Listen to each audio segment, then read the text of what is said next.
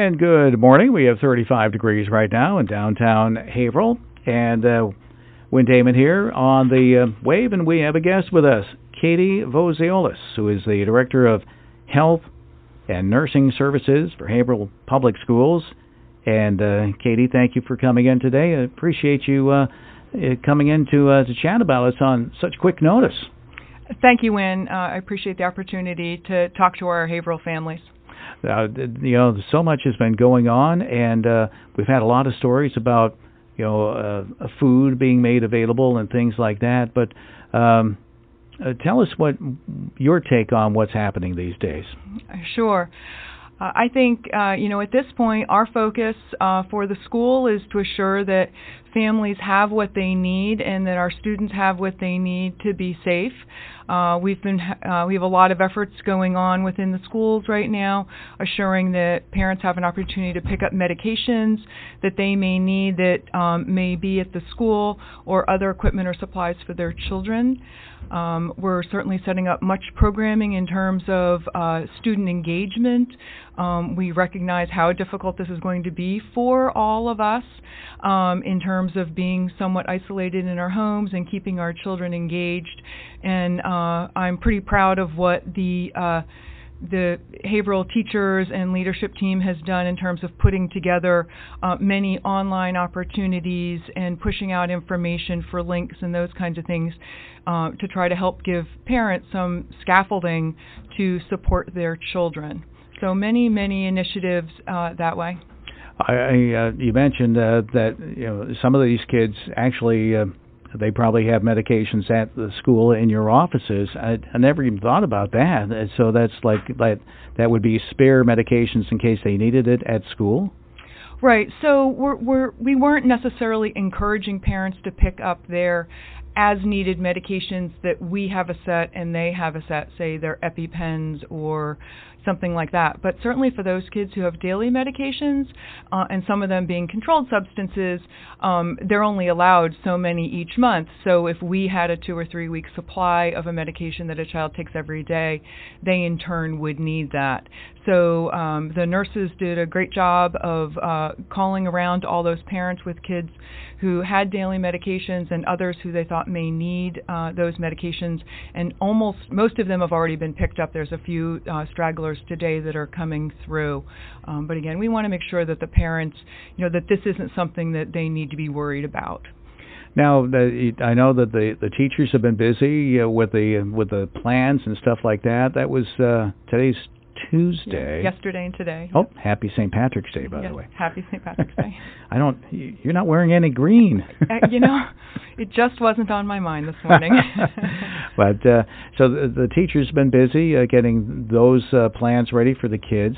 And um, what about the uh, the nurses in um, in the school system? Uh, what's what are they? What have they been up to? So thank you for asking that because it's a really important question, and and uh, I'm going to include not just nursing but our school adjustment counselor grouping, um, are a lot of our um, uh, our uh, therapists, OT, uh, occupational therapy, physical therapy, speech. Um, you know, a lot of us that support students um, in many, many different ways are reaching out to those families again to assure that they have what they need. Um, we have a number of medically fragile students who, you know, normally, uh, you know, five days a week, um, their care would be provided in the schools, and trying to reach out and make sure that those families have alternatives at home and helping them problem solve if they do not.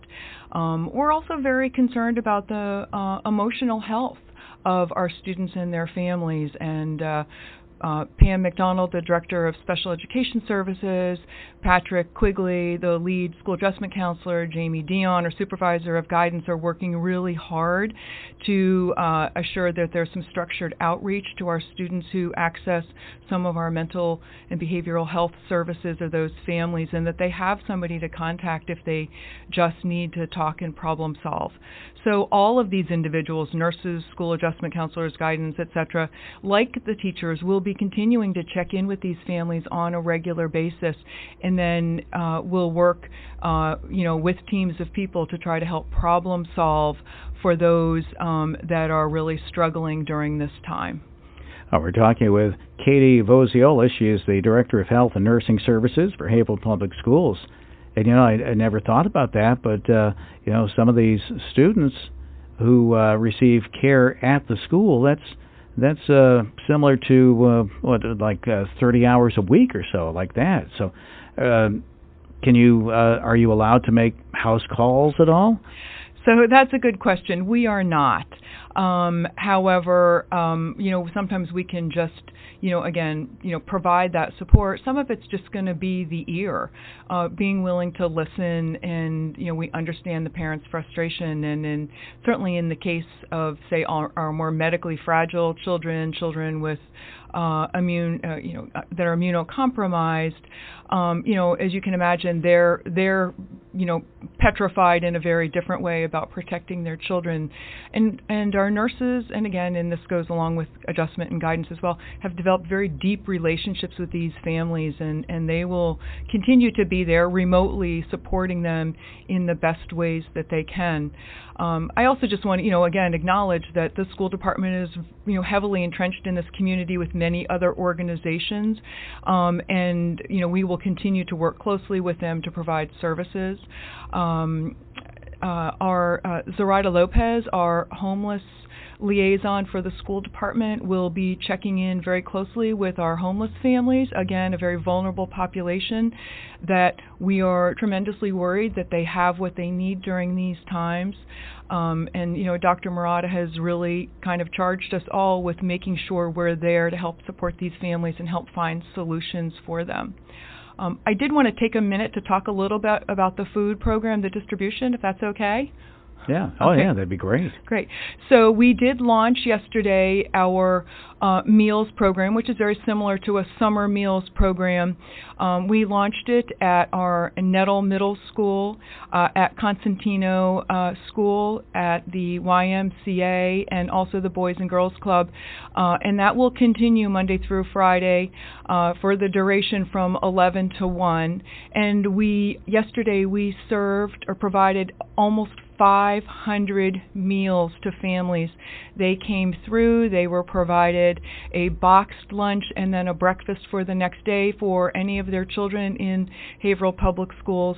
And I really want to give a shout out to Whitson Food Service, Joe and Anna who run that, all of the food service personnel who have come forward and are you know, willing to rotate through and assure that our families are fed, um, and then many, many other people, um, you know, under Dr. Marotta and under who have worked really hard to launch this. Uh, I do understand that we are looking at expanding that and potentially putting some additional sites. That has been a request from some families, and uh, Sandra MacArthur, our uh, Human Resources Coordinator, had, did ask that I suggest people check the website later today because it looks like we'll be adding more sites again, as you mentioned in your news, you know, feeding the children is important, feeding the seniors is important. This is, you know, we need to make sure people have the basic things that they need. So, uh, so right now it's, it's breakfast and lunch. So you get the lunch for today, the breakfast for tomorrow. What about the weekends? So what about the weekends? I think the food pantries um, are working really hard to provide bags of food, and there's a number of sites for that as well. Um, I, uh, I I would be remiss to say that I know all of those off the top of my head, um, but uh, you know, I um, I think that community action perhaps would be a good resource for where those sites may be. I know they keep a listing of where those food pantries are, um, but there are, I believe, that's really how much of that's been being handled. Are you um, or the uh, the staff that that you work with are they being asked to help out outside of the schools with the the rest of the city? So um, uh, we work very closely with Mary Connolly, who is our public health nurse, uh, and again, uh, boy, you know, she's doing a tremendous job with the resources that she has, and we've been communicating regularly. Um, I you know wrote to, wrote to her again yesterday and said you know a reminder we are all here when you need us So the nurses are at the ready. The Haverhill Public School nurses are at the ready. If if there's a you know call to arms, so to speak, looking for more nurses to support services here in Haverhill, um, I think as many as can, based on their own families and health, will step forward to do that. We uh, I know Dr. Marotta you know has indicated there's just been a flood of individuals, both healthcare provider and otherwise, in this community who have stepped forward and said I want to help. So I think we're still figuring some of that out at this point. Um, but uh, you know, it's really um, heartening to see how many people you know will step forward. I know in terms of the public health um, you know public health sector you know certainly when there is a vaccine you know I full anti- fully anticipate that we'll work very closely with Mary Connolly and Dr. Uh, Mundy um, in providing vaccine programs and those kinds of things Win, you know and again that's going to be a while but we're ready all right. Is there uh, any uh, place that that you're getting uh, your information from so good question. So um, you know the majority of our guidance right now is coming through the Massachusetts Department of Public Health. Uh, so you know we all check the website and, and, get alerts every time something changes, and certainly we're tracking information from the CDC as well. Um, the Massachusetts Department of Public Health and Department of Ed also are having frequent conference calls um, and um, so we have the opportunity to, to, tap into those and to uh, you know get more up to date information and get questions asked. Um, the school health unit for the Massachusetts Department of Public Health certainly is uh, working with their regional nurse consultants. Uh, Shannon Toulouse, who is uh, our regional nurse consultant, actually is uh, housed here with us in Haverhill, is you know working very closely to certainly help push out information to the schools in all of Northeast Massachusetts um, to help support them. Um, for those of us who are in the public schools, I think we have more resources, but we are also concerned about those private and parochial schools and those smaller sort of standalone programs and assuring that they have the appropriate guidance. So Shannon Toulouse doing a, again a tremendous job of reaching out and assuring that people have um, have come up with solutions for things like med pickup or, or other things. Yeah, you had mentioned uh, briefly about um, about uh, helping uh, people adjust to this. Um, uh, I don't know if the the word the mental health. I don't know if that's the mm-hmm. the right phrase, but uh, how are uh, I imagine there's going to be a, a, a time period once this is all over mm-hmm. for these uh, students to uh, learn how to adjust to what happened and what's happening. You know, you know, maybe a few weeks down the road. Right, right. So I think you know it's it's a really good point, and it's going to be a work in progress. So this week we're adjusting to you know our new reality. Um, and so when we think about you know um, you know encouraging kids to engage in you know learning opportunities um, I think we all recognize that everybody's a little unsettled, and like anybody in you know somewhat of a traumatic situation, we're not going to be absorbing as much information.